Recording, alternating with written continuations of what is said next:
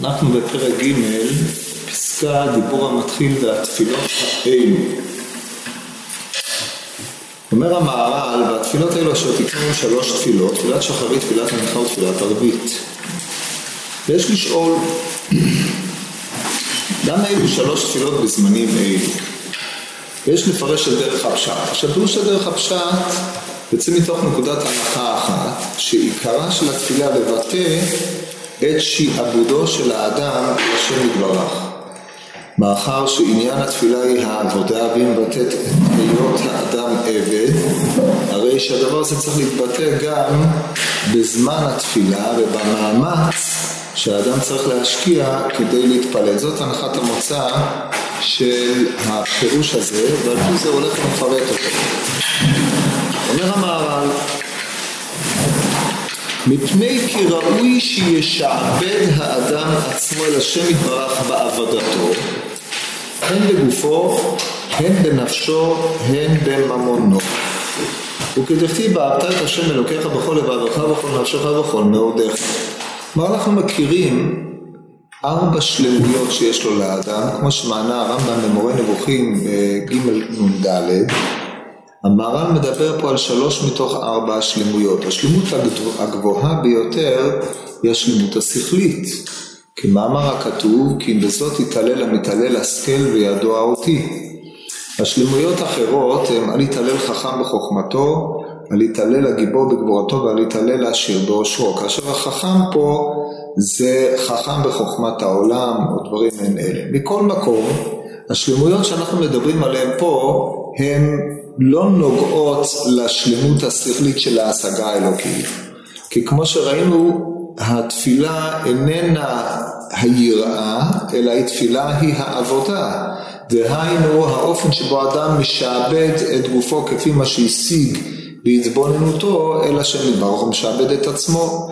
עצמו של אדם זה מתבטא אם כן בשלושה ממדים של השלמות שלו, שזה נפש, דהיינו סך הרציות שלו, העניין הפנימי של, אה, תחום הרוח של האדם, השלמות השנייה היא הגוף, דהיינו הצרכים הגופניים שלו, הכוח הגופני, והשלמות השלישית היא שלמות החיצונית לו לאדם, מה שנקרא שלמות הקניין הוא הממון.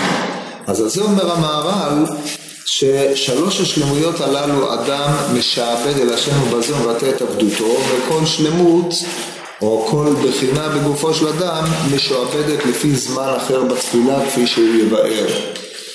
וזהו סומך על הפסוק ואהבת השם אלוקיך בכל לבבך ובכל נפשך ובכל מותיך כמו שראינו בפעם הקודמת התפילה לדעת המר"ל משתייכת אל עניין האהבה ולא אל עניין היראה והוא מפרש, הוא כבר התבאר כאילו שלוש, שלושה נרמזו בפסוק ואהבת, גופו נרמז בכל לבבך, פירשו אבותינו ז"ל, בשני יצריך ביצר הטוב וביצר הרע.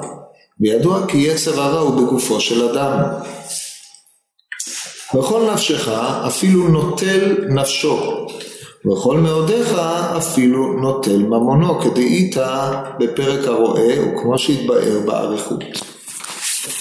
אז עד כאן הוא קובע את הזיקה שבין נפש, גוף וממון לבין עניין של אהבת השם, ואהבת את השם אלוקיך, והאהבה הזאת צריכה להתבטא בעבדותו של האדם אל הבורא יתברך. עכשיו הוא מיישם את הדבר בתפילה. ומפני שבשחרית שינה ששחרית היא ערבה על האדם ביותר, וקראו ז"ל שינה של שחרית. וכאשר אדם ישן שינה של שחרית וחפץ ותאב האדם להיות נמשך אחר שינה שהוא גופני ביותר כי אין לך שהוא גופני כמו הישן שלא נשאר רק הגוף ואין הנפש פועל כלל. ביארנו זה אצל שינה של שחרית אין שם. וצריך להתגבר האדם ולעמוד משנתו ולהתפלל בזה משעבד האדם גופו אל השם יתברך כאשר גובר על גופו. זה מה שכתוב בריש אור החיים, יתגבר האדם לקערי לעשות את צדקונו וזה לא סוד שהבוקר הוא מן השעות הפחות אה, קלות לו לאדם להתגבר, זאת אומרת כל אחד תלוי לפי עניין גופו, אבל אה, על דרך הרוב נוכל לומר שהקימה קשה לו לאדם ויעידו על זה שעות התפילה כן? ואין לה... ידועות שאדם היה ראוי לו שיקום מוקדם ויתפלל ותיקים, דברים מעין אלה, הרי שהוא הנח להם לישראל. הרב אליהו לא מסכים. הרב אליהו לא מסכים. למה? להתפלל ותיקים. אני לא יודע. אותי לא שאלו, אמרתי רק ראוי, לא זו בלבד שזו דעתי, אלא המהר"ל בעמוד הבא אומר את זה במפורש. אז על כל פנים לפי השקפת המהר"ל, תהיה הסכמת הרבנים פה אשר תהיה, לא משנה לי עכשיו. אמ, הנקודה המעניינת היא שאדרבה, זה בדיוק המבוקש, שיהיה קשה לו לאדם לקום בבוקר.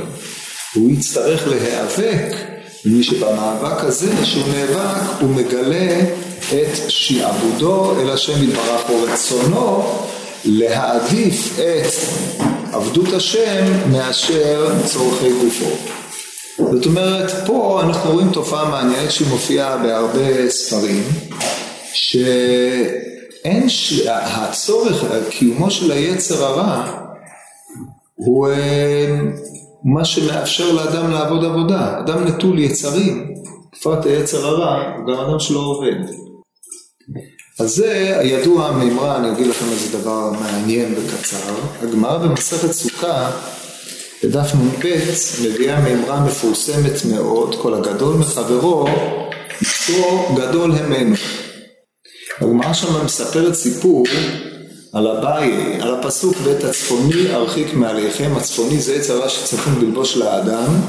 אומרת הגמרא שהוא מתגרה בישראל ובחכמים יותר מכולם. כך לשון הגמרא. כי ה... אז הגמרא מביאה סיפור, ומעשה שהיה, כך היה. שמע אביי איזה בחור אומר לבחורה או איש אומר לאישה, בוא נלך לדרך. התוועדו ביניהם לצאת לדרך, הם צריכים להגיע לאיזשהו מקום, לעבור בדרך. עכשיו ההליכה הזאת בדרך זה לא כמו שהיום היה שהדרכים כולם מלאים אנשים זה ברחוב זה ברחוב, מדובר שם בדרך שהאיש הזה הולך עם האישה, הדרך הזאת הם הולכים לבד, הם היו צריכים להגיע לאיזשהו מקום והולכים לבד, אמר, אמר אביי לעצמו, אפשר שאני אתיר להם או אני אאפשר דבר כזה, הרי אם הוא ילך איתה, לך תדעו מה יהיה. אולי זה, הרי ידוע, מה שאומרת הגמרא במסכת ברכות, ש... לא מתפללים בחורבה. למה? ג' טעמים, כן? יש מזיקים, יש חשד. אז הוא אומר, אז אביי פה החשדות עלו למעל הראש. אמר אביי בתור מחלק המוסר ומקיום אה, מצוות ערבות ודברים מעין אלה, הוא אמר אני אתלווה אחריהם. התלווה להם שלוש פרסאות, כלומר 12 קילומטר. הם הולכים, מדברים, בכור וזה בכור, מגיעים לפרשת דרכים. אומרים זה לזה, אור חרחיקה וצוותא בסימה. כלומר, הדרך רחוקה וחברתנו נעימה, אבל מה נעשה? שאני צריך לפנות לימין ואת לשמאל. חבל, שלום וזהו. וזה מסתיים הסאגה שלהם. אביי ככה. חוזר חזרה, כולו מדוכא עד.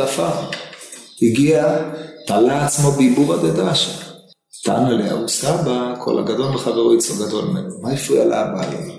אספר לכם מה הפריע לו. מעשה בסבא מנוברדו. יש מישהו שלא שמע עליו? שאל אחרת, מישהו שמע? סבא מנוברדו, קראו לו רבי יזל הורוביץ.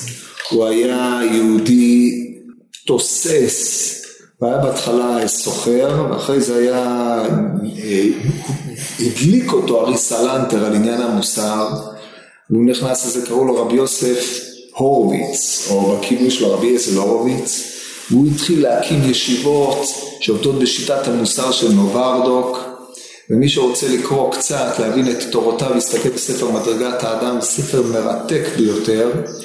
הוא היה אדם עם חוש פסיכולוגי חד וחריף, מוח ער ביותר, אדם מרתק. בעצם בליטא של אז, ישיבות נוברדוקים היו הישיבות הכי, הכי הרבה שיש, הם פסו, כל, היה להם הרבה, בארץ זה לא הצליח, השיטה הזאת לא... לרב אייזק שר, שהוא היה מהישיבה הזאת, היו לו שני תלמידים בארץ, זה כל מה שהיה. אבל מכל מקום הסבא מנוברדוק מהלך בחוצות ברלין עם תלמידו, ולפניהם מהלכים איש ואישה מחובקים. ברלין. בקיצור, הוא אומר לו התלמיד לסבא, תשמע, זה ממש חמור מאוד, זה פשוט מזעזע, איפה הצניעות, איפה זה? ואז הוא אומר לו בחדות, אתה לא היית רוצה לעשות את זה? מה אתה כל הזמן יוצא, אם זה לא היה, אם, זה, אם אין לך איזשהו צורך כזה, לא היית, לא היית מדבר על זה בכלל. עכשיו נחזור לסיפור של אביי. אביי הרי אמר, אם אני הייתי במקומו של אותו אדם עומד באותו מצב, לא הייתי עומד בזה. הרי לא בכדי אסרו חז"ל ייחוד. ייחוד זה איסור מן הקבלה, כן? קבלה לא הקבלה המעשית, קבלה היא מפי אה, משה רבינו, אמנם אה, הפסוק אינו מפורש בתורה כי שאתך אחיך בן אמך על זה סמכו הגמרא בעבודה זרה על עניין הייחוד, אבל כל פנים להתייחד איש ואישה, כאילו פנים ופנויה, זה דבר לא פשוט, בזמנו בית דינו של דוד גזרו על זה, אבל ייחוד עריות זה איסור אה, חמור. אז אפילו אם הם לא היו עריות, אבל כל פנים נגזר בזמנו של דוד, תסתכלו מה קרה עם אמנון ותמר. אז אומר אביי, הרי חכמים הרחיקו את האדם מן הייחוד מפני שירדו לסוף דעתו וכוחותיו של האדם. עכשיו אביי שהוא יודע את העניין של הייחוד, אז הוא הרי מודע לאותו כוח שכנגדו נגזרה גזירת הייחוד. אז הוא הגיע, אמר, האדם הזה הוא אדם פשוט, לא יודע מה החיים שלו כלום, לא עשה כלום. אני הלכתי להפריש אותו מן האיסור רק מפני שבי קיימת אותה בחינה של יצר הרע. אז נפל לו אוצר גדול, אמרו לו כל הגדול מחברו, יצרו גדול איננו. כלומר, ככל שאתה יותר מבין, יותר יודע, התוואים שלך יותר מפותחים, המאבק שלך יותר קשה, אבל אתה אדם יותר גדול. כאשר אתה צריך להתמודד עם אה, יצרים, עכשיו זה לא אומר שגדולי התורה הם עם האנשים עם היצרים הכי גדולים, לא זו, לא זו הכוונה, הכוונה היא שבגדול במימרה הזאת, שמי שהתוואים שלו הם תוואים נורמליים, תוואים בריאים, אז ההתמודדות שלו היא הרבה יותר גדולה ממישהו אדם אנמי, אדם שהעולם לא מעניין אותו, אדם שהטבע שלו הוא דל, ללמדך שהעובדה שאדם ניטע בו יצר הרע או טבע אנושי זה מפני גדלותו, מפני שאת הטבע הזה הוא צריך לשעבד ובזה הוא מבטא את העובדה שהוא עושה את רצון השם. אדם שלא אוהב, אין לו, אין לו אהבה לאכול בשר, אין לו את החושים הבריאים של קיום יצר המין למיניהו, אין לו את זה. אז הוא לא מתמודד עם שום איסור, הוא לא מתמודד עם שום גזרה אלוקית, כשהוא נמנע מלעשות א' וב', הוא נמנע מפני שזה לא מעניין אותו, לא מפני הגזרה האלוקית, ובזה הוא לא מבטא בשום אופן את שעבודו של השם עליו. המהר"ל לוקח את העיקרון הזה ואומר, אלמלא ששנת שחרית הייתה מתענוגיו היותר גדולים של האדם, לא, אדם שמזנק מהמיטה שלו בארבע וחצי, נעמד כמו איזה חייל קוזקי לתפילה, לא היה נחשב כ... לא, זו לא הייתה עבדות, פשוט נמאס לו לשכב, הוא רק מחכה להגיע לבוקר. אבל כיוון שטבע האדם הנורמלי, הבריא, הוא ששנת שחרית היא ערבה עליו ביותר, הרי כאשר באו וקבעו לו זמן תפילה בשחרית, זה כדי שבקימתו לתפילה הוא יבטא את היותו מניח את רצונו מפני רצון קונו, וזה הוא מבטא את השיעבוד, זה הקונספט שהמהר"ל מציג פה. זה לא אומר שאם אדם קם מאוחר הוא לא יכול להתפלל מפני שהוא כבר לא ביטא את עבדותו של השם, אלא בנקודה הזאת הוא עדיין לא השלים את בחינת העבדות, כן? אז לאט לאט כל אחד לפי דרגתו בעניינו, כן. אז למה יצר חיים לא כי לא עושים מספר, זה כתוב באותו מסוכן, כמה פעמים אחרים. שיצא עתיד לבוא. ואנחנו עושים מספר עליו. אה, זו שאלה טובה מאוד, ואני אסביר לך איך זה עובד. אבל זה אומנם חורג מעניין, אבל כיוון שאלת והזכרתי את הגמרא, אני אזכיר את זה. בואו נסתכל למצב כזה. נניח שהיה, שלקנות אתרוג היה עולה המון כסף. כמו שהיה פעם. להשיג ארבע מינים היה סיפור לא פשוט. אדם היה מוסר את נפשו על השגת ארבע מינים. היום זה לא עולה כסף בכלל. אז פעם, פעם בעבר אדם היה נבחן בהשתדלותו או מרדפו אחר המצוות בזה שהוא היה אמ, נותן מהונו בשביל קניית ארבע מינים. כמו שאומרת הגמרא, כבד את אשר נאונך, עד כמה אדם צריך להזין מדמיו למצווה וכן הלאה, כל זה. היום זה לא כסף. אם אדם משלם 50 שקל, 100 שקל סט מהודר, 100 שקל הוא מבזבז ככה בלי לראות אותו בכלל. אז יוצא שבנקודה הזאת אין ניסיון. עכשיו ככל שהעולם מתקדם, המר, המרחב, הבחירה החופשית של האדם גדל בעולם, התובנה שלו הולכת וגדלה, יש מצוות שהן קלות עליו, יש פסח, כן? לספרדים אין שום בעיה בפסח בכלל, זה כמו כל ימות השנה, כן? הם היום ממציאים אוכלים כאלה שנראים כמו חמץ, אתה יכול לאכול אותם לשומרי קטניות או אוכלים קטניות בלבד, וזה... אשכנזים זה גם עוד מעט לא תהיה בעיה, כי תעשיית המזון היא כזאת, עד שאתה לא עומד בניסיונות בכלל. ניסיונות ביור חמץ, אתה יכול להגיע למצב כזה שאין חמץ אצלך בבית, בלי שום בעיה. זאת אומרת, המצוות באיזשהו מקום, כמו שאומרת הגמרא בנידה, הן בטלות לעתיד לבוא. הבטלות שלהן לא שאנחנו לא נהיה מצווים בהן, אלא המאמץ שאנחנו נצטרך להשקיע בעשייתן היא מועטה. ניקח דוגמא את מצוות השבת. רוב אנשים לא עושים כלום רוב השבוע. הולכים לעבודה, מזיזים ניירות מצד לצד, קוראים במחשב, מתקתקים קצת, ושותים תה, ומדברים על אבא והדת, חוזרים הביתה שפוכים, כן? זה המציאות. כמה פועלי ייצור, פועלי עבודה, כפיים יש, בשביל זה כתוב, וראו, ועמדו זרים, וראו צונכם. אלא העבודה, אידיאת העבודה העברית, התחילו לחיות אותה באופנים מסוימים בכדי לסלק את הערבים מן הארץ, כן? אבל uh, כשלעצמו כאשר um, לא תהיה עבודה ערבית, אז יעברו שיטות בנייה מאירופה. שאתה יושב כמו אינטליגנט, לוחץ על כמה כפתורים והדברים מסתדרים, אתה מביא איזה שניים שלושה מהנדסים והכל מסתדר. פה רמת הבנייה בארץ היא פרימיטיבית ביותר ביחס למה שקורה בחוץ לארץ, כן? מי שיודע. והסיבה היא, שזה הרבה יותר זול. כל עוד יש לך אי אילו שיעשו עבורך.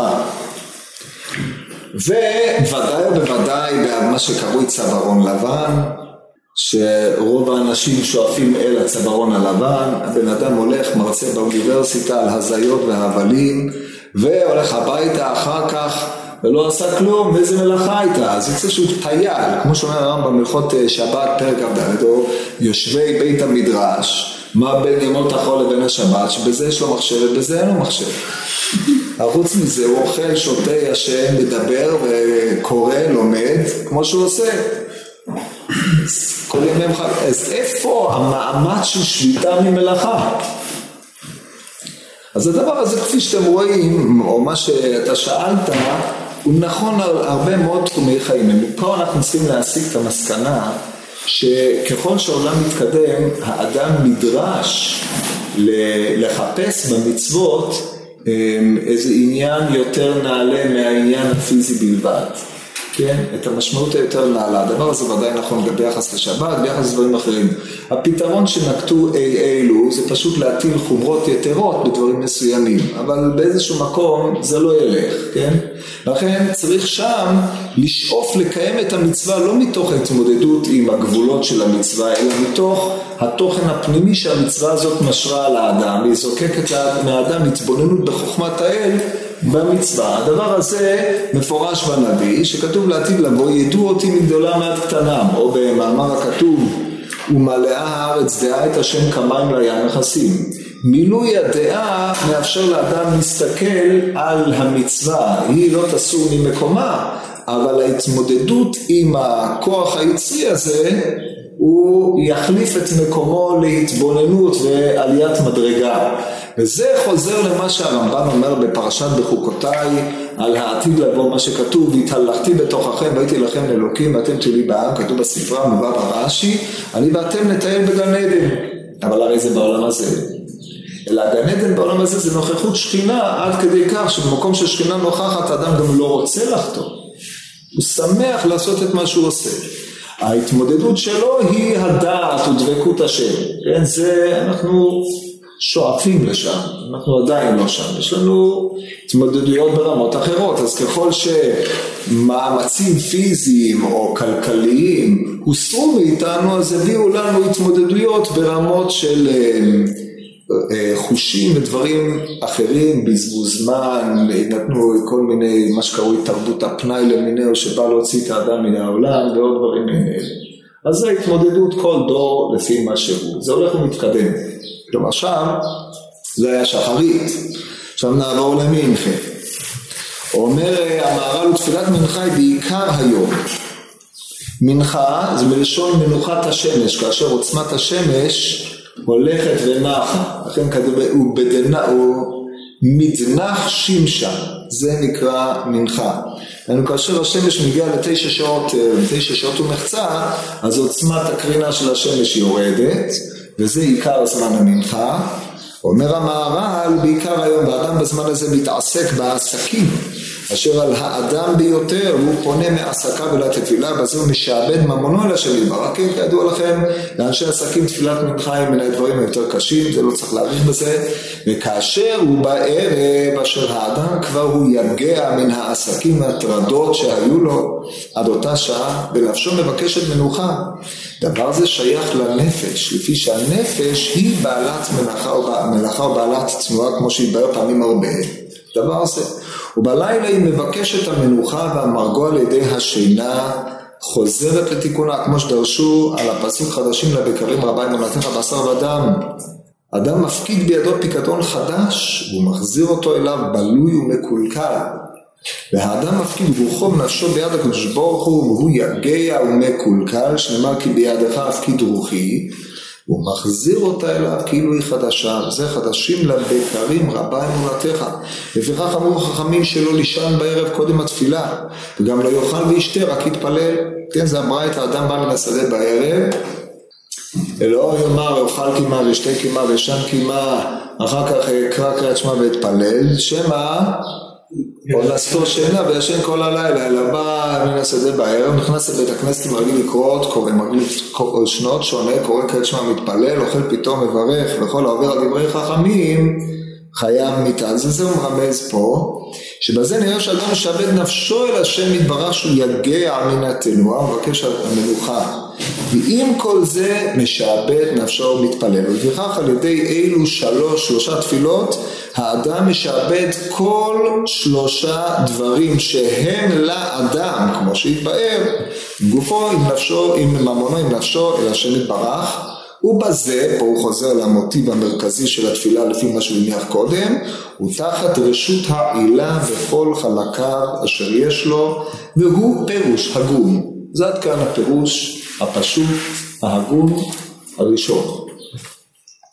אומנם, פה אנחנו מגיעים לפירושים, שני פירושים הרבה יותר עמוקים ומורכבים, שהם הפירושים פירושים של חז"ל לפי פרשנותו של המהר"ל.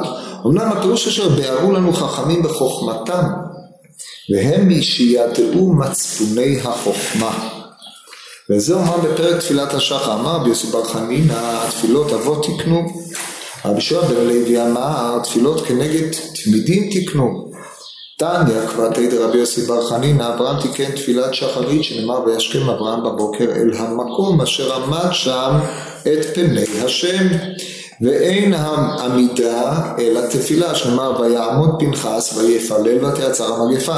אם כן המקום אשר עמד שם את פני השם היא הייתה התפילה וכיוון שכתוב וישכם אברהם אל המקום מלמד שהעמידה הראשונה שהוא חזר אליה גם היא הייתה בבחינת וישכם אברהם הרי שאברהם הוא זה שייחסו לו תיקון תפילת שחרית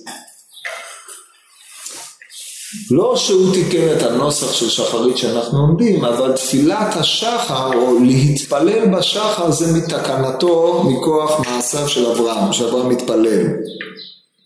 לגבי מנחה, אומרת הגמרא, יצחק תיקן תפילת מנחה שנאמר ויצא יצחק לסוח בשדה לפנות הערב ואין שיחה אלא תפילה שנאמר תפילה להעניק יעטוף ולפני השם ישפוך שיחו יעקב תיקן תפילת ערבית שנאמר ויפגע במקום ויעלן שם קיבה השמש דהיינו אחרי שכבר נעשה לילה ואין פגיעה ויפגע במקום ואין פגיעה אלא תפילה שנאמר ואתה תישא באדם רינה או תפילה ואל תפגע בי דהיינו תבקש ממני ברינה ובתפילה זו. אם כן, ויפגע במקום, מפרשים חז"ל, התפלל אל השם אחרי שבאה השמש.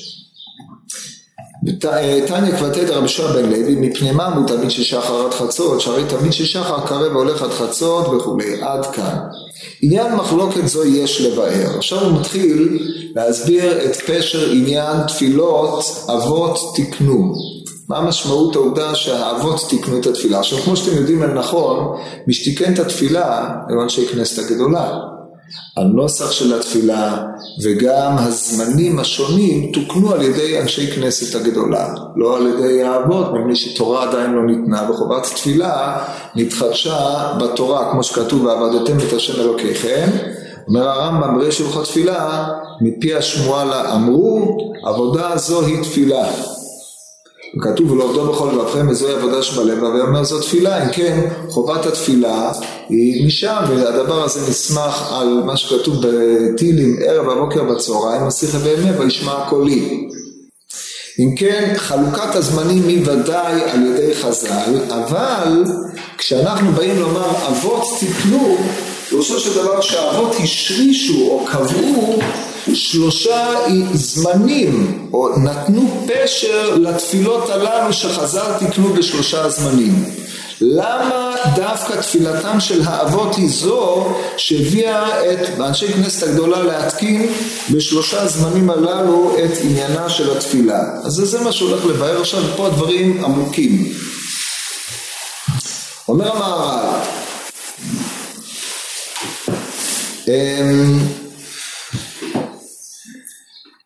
הוא שואל המהר"ל, למה האבות תקנו התפילה? וכי לא התפלל אדם בנוח גם שאר הצדיקים? ולכן מה שאמרו כנגד תפילים תמידים תקנו, וכי לא התפללו עד אנשי כנסת הגדולה.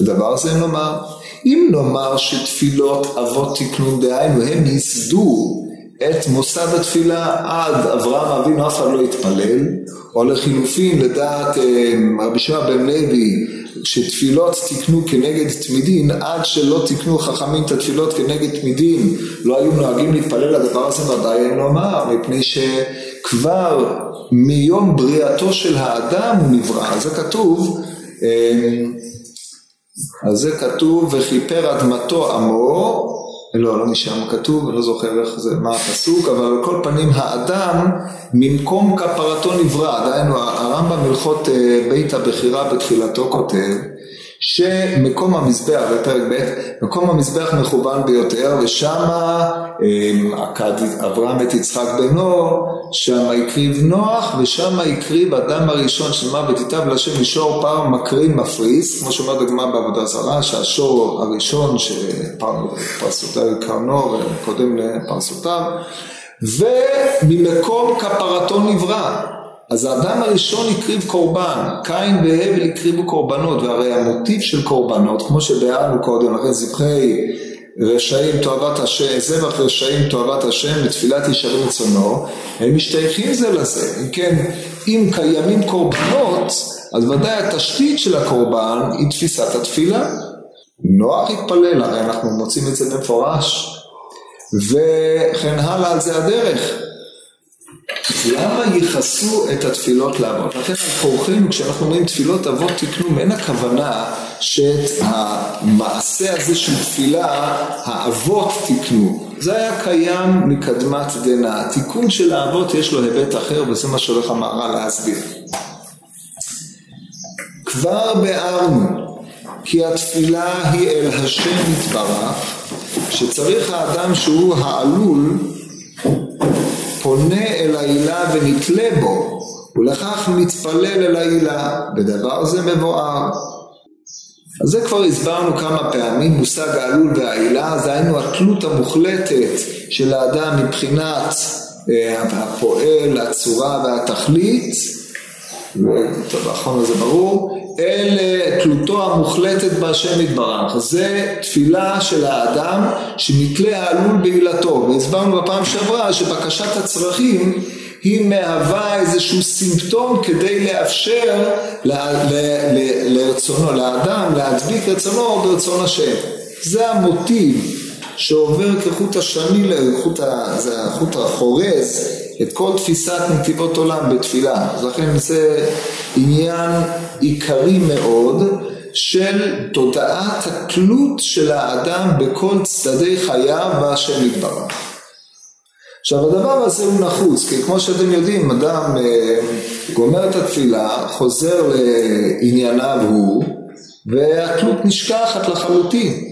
הוא פועל מתוך תודעת עצמיות וכן הלאה וכיוצא בזה. התפילה זה כמו אי שאמור להזכיר לו את תודעת התלות, ואמרנו כבר כמה פעמים תמיד מה שרבי יוחנן שאינה להלכה, הלוואי שיתפלל אדם כל היום כולו.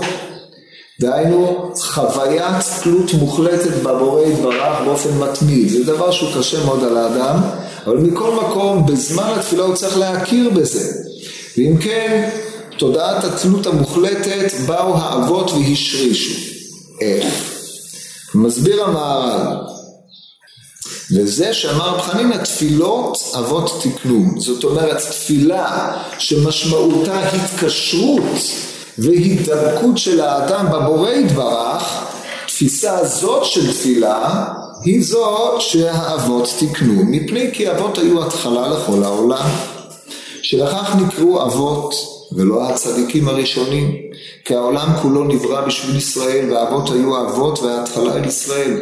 וכאילו האבות הם העלול הראשון מן השם יתברך, אשר העלול צריך אל העילה ונתלה בו יתברך כמו שהתבהר לפני זה. מפני כך האבות הם ההתחלה, שהם ההתחלה תקנו תפילות. כי התפילה היא מה שמתחבר העלול אל העילה יתברך, והאבות הם העלול הראשון אשר יש לו צירוף אל השם יתברך. עד כאן הקביעה. מה פשר הדבר הזה? כתוב בראשית, ואלה תולדות שמיים והארץ ויברעם, אל תקראי ויברעם, אלא באברהם, הדבר הזה מופיע ברש"י, כן? פה ההשראה של התורה, פרשות בראשית רבה, מה כוונת הדברים האלה? מה, מה מתכוון המהר"ל כשהוא אומר האבות הם התחלה לכל העולם? הרי לפני זה דיבר על אדם בן נוח. אדם בן נוח הם התחלה. אדם הוא התחלה, ונוח הוא התחלה מבחינה אחרת. אבל לא. אברהם, יצחק ויעקב הם התחלה אל העולם. ותלוי מה זה עולם ומה זה התחלה אל. אז כמו שאתם מבינים אל נכון, אין ספק שמבחינת סדר העולם הטבעי המתנהל על בריאת, אמ, על ששת ימי המעשה, ששת ימי הבריאה, האדם הראשון הוא אבי כל הברואים, ונוח הוא זה שממנו השתלשלו כל אה, משפחות האדמה. כלשון התורה, מאלה נפוצו כל הארץ. אבל כשאנחנו מדברים על התחלה אל העולם, אנחנו מדברים על התחלה אל ההכרה של העולם בהשם יתברך. שהוא, שזה בעצם קיום תכלית בריאת העולם, כמו שאמרנו כמה וכמה פעמים. אברהם הוא הראשון שלשמו אפשר לומר הוא מוציא לפועל את תכלית הבריאה. הרי הרצון האלוקי בבריאת העולם כפי שאנחנו יכולים להשיג היא הייתה שהאדם יכיר ברצון השם ויעשה אותו.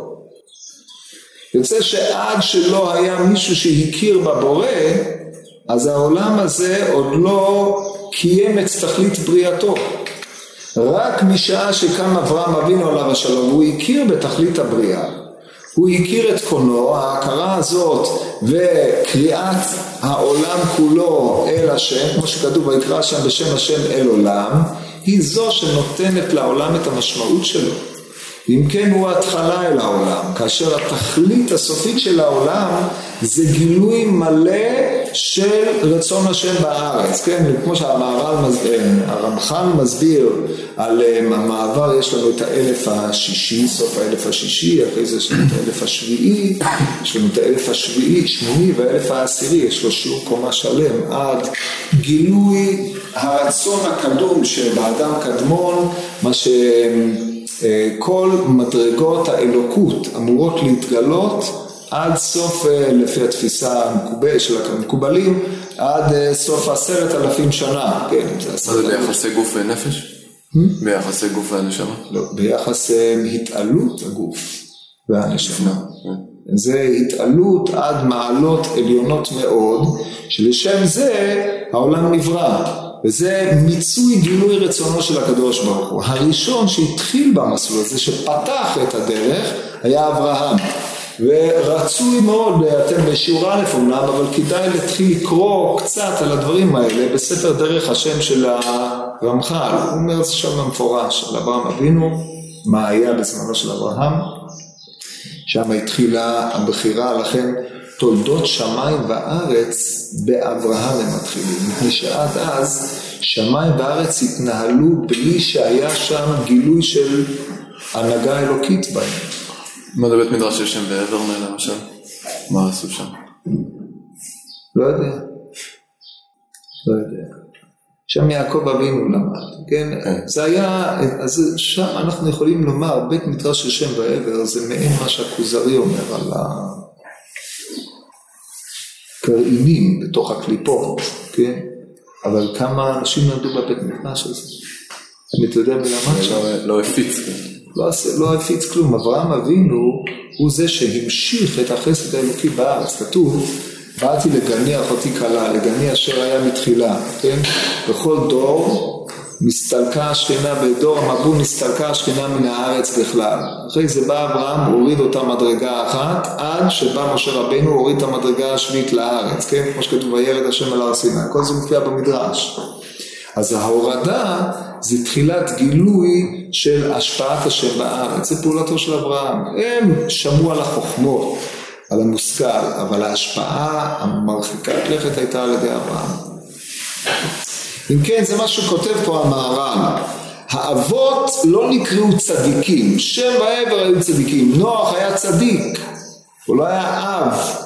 מפני שאב לאומה שכל עניינה קריאת שם השם בארץ, כמו שכתוב, וראו כל עמי הארץ כי שם השם נקרא עליך ויראו ממך, ובנוכחות עם ישראל נמשכה שכינה בארץ ונתגלה שם הוויה ברוך הוא, כן, שמי השם לא נודעתי להם, היא נתגלתה על ידי עם ישראל, הראשונים שהתחילו בהמשכת הגילוי הזה היו האבות. ופה המהר"ל כן לוקח את התפילה למקום אחר. עד אז התפילה אולי נתפסה כבקשת צרכים או כהכרת הטוב, הרי שמכאן ואילך התפילה היא הידבקות העלול בעילה או המשכת העילה כדי שהיא תדבוק בעלול. שזה דבר יותר, דהיינו המשכת הקדוש ברוך הוא לארץ, עשיית רצונו הארץ. אלו הדברים, דברים עמוקים וקשים להבנה, אבל כאן המהר"ל מסביר את עניינם של מהות האבות הם שתיקנו את התפילה, כי הבחינה הזאת של התפילה תוקנה דווקא על ידי האבות. כן, זה מה שהוא כותב פה. ולכך נקראו אבות ולא צדיקים הראשונים, כי העולם כולו נברא בשביל ישראל. למה הוא נברא בשביל ישראל? מפני שישראל נקראו על שמו של הקדוש ברוך הוא. שנאמר, אה, כמו שהגמרא אומרת, אה, אני אעשה, אתם תסיתוני חטיבה אחת בעולם, אף אני אעשה אתכם חטיבה אחת בעולם, כן? הדרשה שאומרים. אה, בשביל ישראל, ואבות היו אבות והתחלה אל ישראל, אם כן הם האבות וההתחלה לבריאת העולם, תכלית של הבריאה, כאילו האבות הם העלול הראשון מן השם יתברך, אשר העלול צריך אל העילה ונתלה בו, זאת אומרת העלול המגלה את צורך עילתו הוא צריך אל העילה והעילה צריך אליו. למה הוא לא התחיל איתם? למה כאילו את כל... למה הוא לא התחיל מ... למה היה את כל הסיפור של אדם הראשון ונוח וכל אלה? למה שהוא התחיל באברהם אבינו? זה תקרא בדרך השם, תביא. אברהם נקרא אדם. כמו שכתוב האדם הגדול בענקים, בספר יהושע פרק י"ד, דרשו אותו, ולא רוצה מפשוטו אמנם, אבל דרשו את זה על אברהם, כן? וכביכול העולם התחיל, נחרב, התחיל, נחרב והתחיל. שמעת על המדרש הזה של רבי אבר, בורא עולמות ומחריבן? איך הבנת אותו? מראה דינוזאורים, טרנוסאורוס רקס, איכטיוזאורוסים, ואחרי זה מנגנונים אחרים, ואבולוציה טרום אה, דרוויניסטית יש שם גם. וככה זה, יש עוד פרשנויות, כן? על העולם הזה עצמו יש בורא עולמות ומחריבן, ניסיונות. ויתעצר השם מליבו, פרש רש"י, ליבו של האדם, החריב אותו, עשה מודלים שמתקדמים. למה? ככה. כי זה הסדר שבו העולם הולך ומתפתח. אברהם אבינו הרי לא צמח יש מאין, כן? מי שנברא כבריאה מחודשת היה משה רבינו, כמו שכתוב, השם אשר עשה את משה ואת אהרון. קרא מלא בספר שמואל. לא כתוב שהוא עשה את אברהם. כתוב על אברהם שהוא היה צדיק אפילו. והוא טבע אה, כוח כזה שצריך להתגלות, העולם הזה הלך, זה, זה הרמח"ל מסביר בהתחלה בספר דרך השם על אה, מה שקרוי הבירור של העיקר והטפל, או בספר הכוזרי, בספר הכוזרי, שם זה הכל נורא. טוב, אז זה היה אה, המבוא לתפילתו של אברהם. מפני כך האבות שמההתחלה תיתנו התפילות, כי התפילה היא מה שמתחבר העלול אל העילה יתברך, והאבות הם העלול הראשון אשר יש לו צירוף אל השם יתברך. וכל אחד תיקן כפי מידתו. אברהם תיקן תפילת שחרית בהתחלת היום. כי היה אברהם התחלה באבות, והיה דומה אברהם לשחרית שהוא התחלת היום, והוא יתברך התחלה אל העולם. פה הקטע ממש קטע סתום. אז תשימו לב, אנחנו נקרא אותו פעם הבאה, נשתדל להסביר אותו. ותיקן יצחק תפילת מנחה שהוא אחר חצות הים והוא השלמת העולם ודבר זה ידוע לחכמי אמת. טוב, כיוון שאני לא ביניהם, אז הוא לא ידוע לי. אבל צריך לתת לזה איזשהו פשר פה, מיני ובי. ויעקב שהיה אחר כך תיקן תפילת ערבית שהיא באחרונה, וגם הוא כפי מידתו של יעקב. מה באחרונה? אחרי שיש לך התחלה והשלמה. מה נשאר אחר כך? אז כותב המהר"ל, ודבר זה כנגד מה שהעולם הזה הוא ביד השם יתברך, ולכך תפילת ערבית בלילה, כי הלילה מורה שהעולם הוא ביד השם יתברך, כמו שאדם מפקיד נשמתו ורוחו אל השם יתברך בלילה, כי תכתיב בידך הפקיד רוחי, כך כל העולם כולו ביד הקדוש ברוך הוא, בלילה הוא כמו שיתבאר עוד, ולפיכך תפילת ערבית הוא כנגד יעקב, כי יעקב הוא ביד השם יתברך יותר משאר אבות, כי צורת תם חקוקה בכיסא הכבוד. ולכך יעקב בפרט תיקן תפילת ערבית כפי תפילה זו מורה שהעולם ביד הקדוש ברוך הוא וזה מידת יעקב כאשר ידוע לה מבינים ואין להעריך במקום זה כי הם דברים עמוקים מתברו במקום אחר. אז כמו שאתם רואים פה הוא נותן רטוריקה אחרת לחלוטין ממה שהוא נקט קודם לכן הקטע הזה הוא קטע עמוק וקשה אז זה בעזרת השם נדון בו